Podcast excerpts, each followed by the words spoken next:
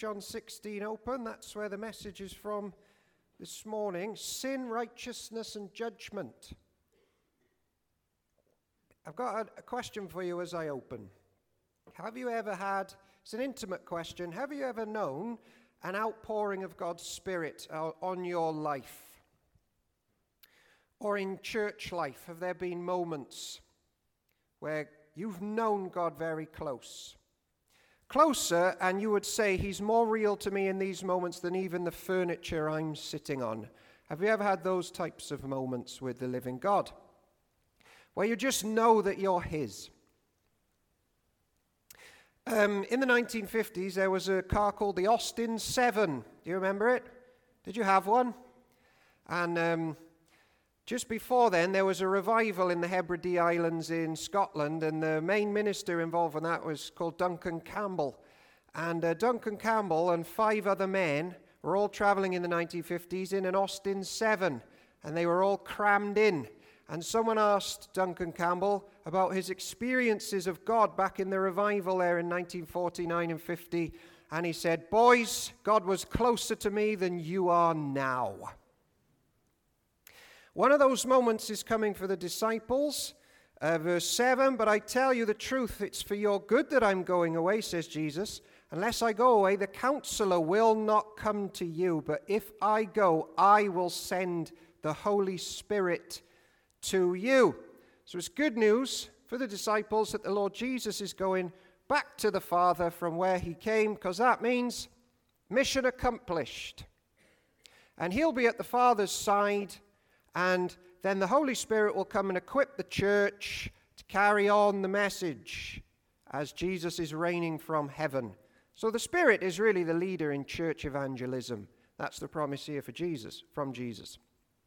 And they already had the Spirit, because no one can ever become a Christian without the Holy Spirit. And he's already said in the previous two chapters, you already know the Spirit. But, ladies and gentlemen, the Spirit is coming in power. One of those moments where God is more real to you than the furniture. And he says in chapter 15:26, "When the Spirit comes, whom I will send to you from the Father, the Spirit of truth, he will testify about me." So the role of the Holy Spirit is to testify about Jesus and who he was and is and forevermore shall be. So there we are. There, and now my question again. Have you ever had a moment where the Spirit makes the things of God really real? If you haven't, I'm going to ask another question. What's it like when the Holy Spirit has a great outpouring upon church life? What's it like? All right? How will this church make a spiritual impact on Cardiff if we are with the Spirit? What does it look like? A great closeness and work of God. My friend said to me once, "Owen, if we have a revival in Wales again and a great outpouring of the Spirit, do you know what will happen?" I said, "What?" He said, "We'll all have a massive headache." It's interesting, isn't it? What did he mean? He means this. When God's Spirit moves in church and in a community or in your life, sometimes it can be very, very uncomfortable because there are certain things that just come out that you've been hiding away. So, what is it to have a moment of the Holy Spirit? Are you ready? I'm going to read verses 8 to 11. What is this closeness of God? 8 till 11. "When he comes, he will convict the world of guilt in regard to sin and righteousness and judgment. In regard to sin, because men do not believe in me. In regard to righteousness, because I'm going to the Father where you can see me no longer. And in regard to judgment, because the prince of this world now stands condemned." What is it to have the Holy Spirit working in your life and in church? Well, he convicts people for what? For not believing in Jesus. That's the great work of the Holy Spirit. So let me repeat the ancient Christian message to everyone this morning and pray that the Spirit changes us so it does us good. You ready? "I declare to the world the ancient message of the Lord Jesus Christ. if you don't believe or trust in him, that is sin. That's sin. That's what the Holy Spirit does. He convicts people for what? Not trusting Jesus. Well, that's uncomfortable, isn't it? Guess what? I'm a sinner. You're a sinner. My dog is a sinner. But guess what? I'll tell you what she did yesterday, but I'll save it for a sermon illustration. But you won't believe what she did yesterday, but that's for another day. But you don't have to remain a sinner. You can be a saint. What is sin? Do you remember when you were young and you memorized the question number 14 of the Westminster Shorter Catechism? Do you remember? Did you do that? The question is, what is sin? What's the answer? You memorized it. We all did, didn't you? Sin is the transgression of, or any want of conformity unto, the law of God. That's good, is it? Why don't we speak like that anymore? Those were the good old days. It's the transgression of, or any want of conformity unto, the law of God. What does that mean? It means you live in God's world and you break his rules. And that's sin. And John chapter 16 says, we actually do bad things. Why? Because we don't trust Jesus. We trust ourselves too much. We don't trust his ways. The GPs, they sometimes tell me, Owen, the issue isn't the issue. That rash is a symptom of something else.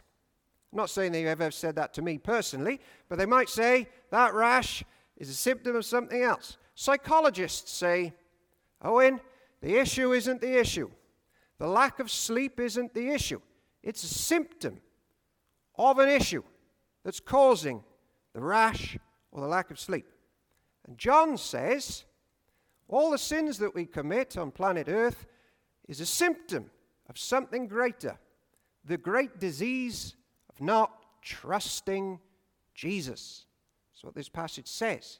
The guilt of the world, the sin of the world, is to not trust Jesus. The core of our being seems to be out of sync with the core of his being, and we enjoy it that way too often. So we go off and we do bad things. Do you remember going to those old fairgrounds and there was that game, Whack-A-Mole? You remember that? Up he pops and you whack him. And then if you miss him, he pops up over here and you whack him. Did you ever do that one? Well, you haven't done the Westminster Catechism, you haven't done the Whack-A-Moles. You haven't lived. These are good times. And some people try and get right with God and they do it like this. When a sin pops up, they whack it. And they go, don't you love me? But then what happens 5 minutes later? Another one pops up and they got to whack that one. Don't you love me? And then three more whack-a-mole things pop up, and you've got to go whack, whack, whack, and you'll miss some. And then you'll think, oh, nuts, you're not going to love me anymore, because my whole relationship was based on me trying to treat these symptoms and whack things out of my life. Stop swearing. I don't give a monkey's if you swear or not. What I give a monkey's about is there's something greater going on underneath. Who do we trust? Before you go whack-a-mole, who do you trust in life and death? Because you could not swear, it doesn't mean you love Jesus. You see? So people listening today, and it was me when I was 19, I think, as a whole, we need to step into the trust of the Lord Jesus Christ. Not the little bits of sin, but the fundamental problem of, as a whole, I don't think I'm fully trusting the Lord. That's the world's problem. As a whole, we don't trust the Lord. And then what happens is the Spirit shows you that. And one day you just go, oh, yeah. Oh, yeah. And then you sing these words that you've also memorized.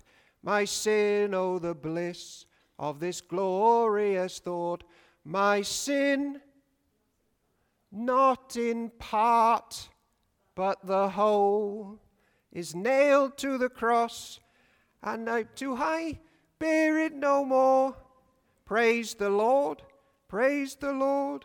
oh my soul. As a whole, you don't fight the moles. You say, Lord, I just need entirely saving, please. Save me. And then over time, you'll start whacking the moles, but as children of God, fully loved as Jesus himself is loved by the Father. And so I wonder, is the Spirit moving in Cardiff in 2023 or in this church, or to you as you watch at home? Are you being drawn as a whole to align yourself and cast yourself into the arms of the Lord Jesus Christ? Perhaps he's been drawing you. Perhaps you know that sin is bad and you're out of sync. Perhaps today is the day you say, as a whole, I'm coming home. Perhaps in the build-up to this sermon, you've sometimes been pricked by the Lord's spiritual calling about sin. Perhaps you saw the sun this morning and you remembered a beauty you were taught of in Sunday school, that the Lord is the creator of that beautiful sun, and you think, oh, there is someone beautiful out there. Perhaps I was in an assembly last week and all the children were singing how the Lord made the sun and the stars, and it was wonderful. And perhaps, I don't know, in the build-up to this sermon, the Lord's been drawing you back to think, am I out of sync with this beauty? Perhaps you're in that season of life where you've now got a grandchild, and you think, she's beautiful, and I want the best for my grandchild. And you know the best for your grandchild is God, so he's drawing you back. Or perhaps this week or last week you've taken drugs, or you've lied, and you've stolen, and you've cheated those that you love even. And God's Spirit was telling you, convicting you, you should be home. But you're lost, and you think, I am distant. What does God think of this? And suddenly we get these reminders by the Spirit of God. I'm living in his world. He's beautiful. I want him for my loved ones, but do I have him myself? I've broken his laws, and God is holy, and I've watched things I shouldn't. I've said things I shouldn't. I've harbored hate, resentment. And the Lord starts to speak. And perhaps now you're listening to this sermon, and the answer is abundantly clear in John chapter 16 of what we all need to do. As the Spirit convicts us of sin, we say, as a whole, I've sinned.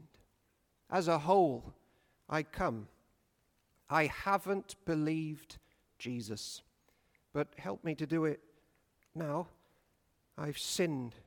He doesn't want our excuses, because they're not truthful anyway. He doesn't want us to say, I didn't mean to do it, because at the time we did. He doesn't want us to say, I didn't intend to do it.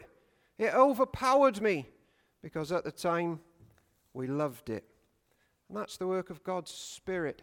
I've sinned. And he loves me so much, he's convicted me and stirred me up this morning to come home and know the embrace of God. That's a headache in church life when you confess your sins to God and to your friends that you've hurt and to your minister. It's a glorious headache of people coming home. So my question again, ladies and gentlemen, how does a spiritually empowered church make an impact in people's lives when the Spirit's at work? What does a movement of God really feel like when he draws close? Well, he also convicts people of, verse 10, righteousness, because I am going to the Father where you can see me no longer. So according to the Bible, ladies and gentlemen, Jesus is the righteousness of God.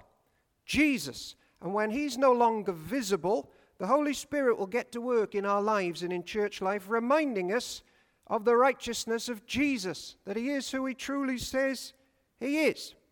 So welcome to Park End Church, everybody. It's a wonderful message. Here's the message. I know it's pretty grim in the world at the moment, isn't it? Feels dark, doesn't it? But there really is beauty. There really is hope. There really is righteousness, which I just don't see on the news at the moment. It's not me. I'm not the righteous one.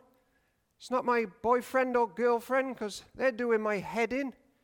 Who is the hope and the righteous one? The Holy Spirit will say to you, Jesus. He's the heavenly man that the whole world is crying out for, even if it doesn't know it, as you watch the news, as we treat each other so unheavenly.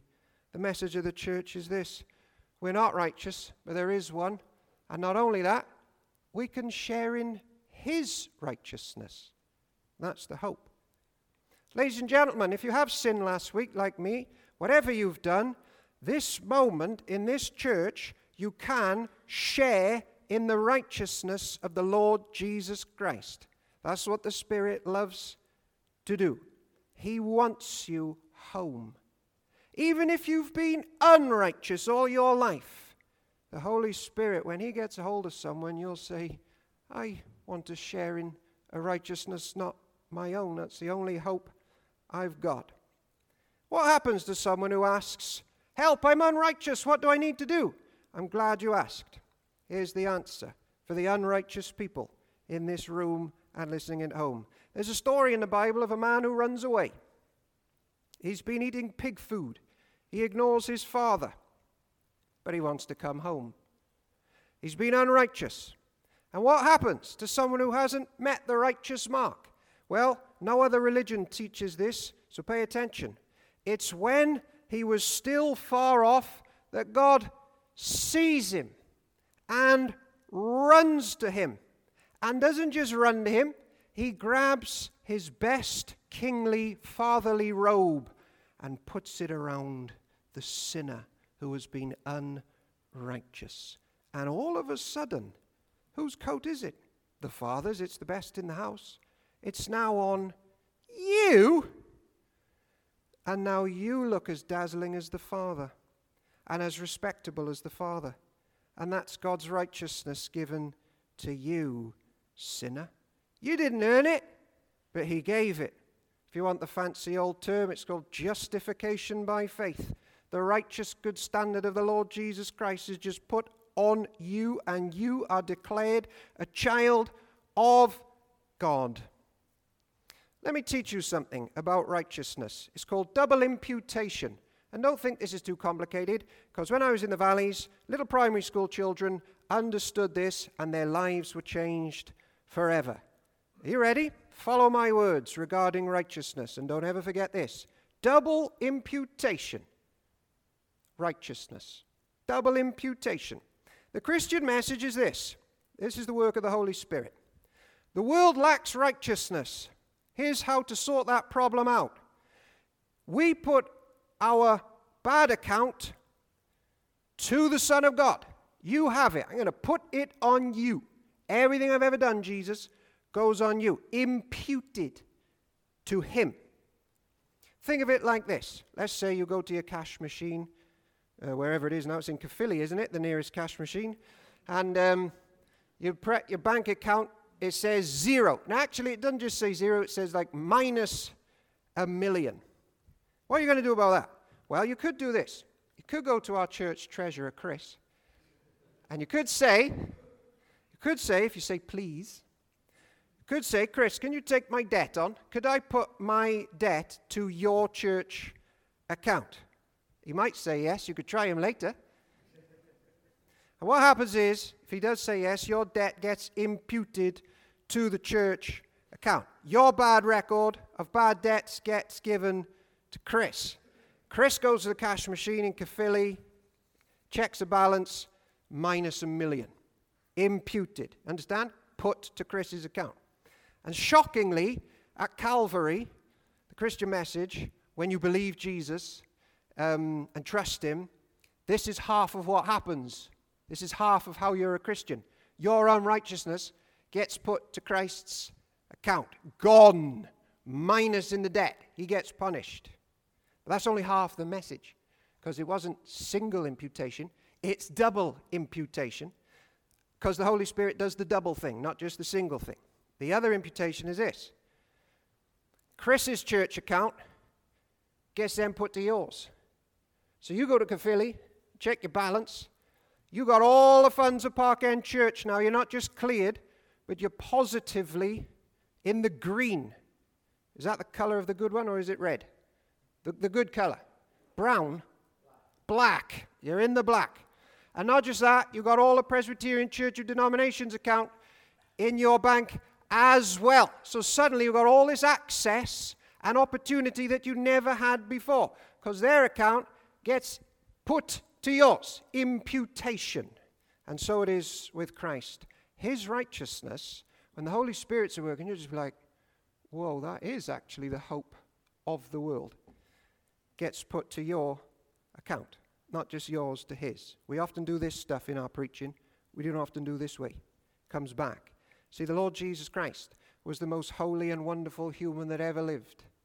He was as righteous on earth as he was in heaven before he came. In Isaiah chapter 6, there's a vision of Jesus on the throne. John chapter 6 says it's Jesus. Do you know what all the created angels are doing around him? Because he's so righteous, they just say, holy, holy, holy. And then on earth, he was holy, holy, holy. And listen carefully, that is the record that gets put to your account when you believe in Jesus.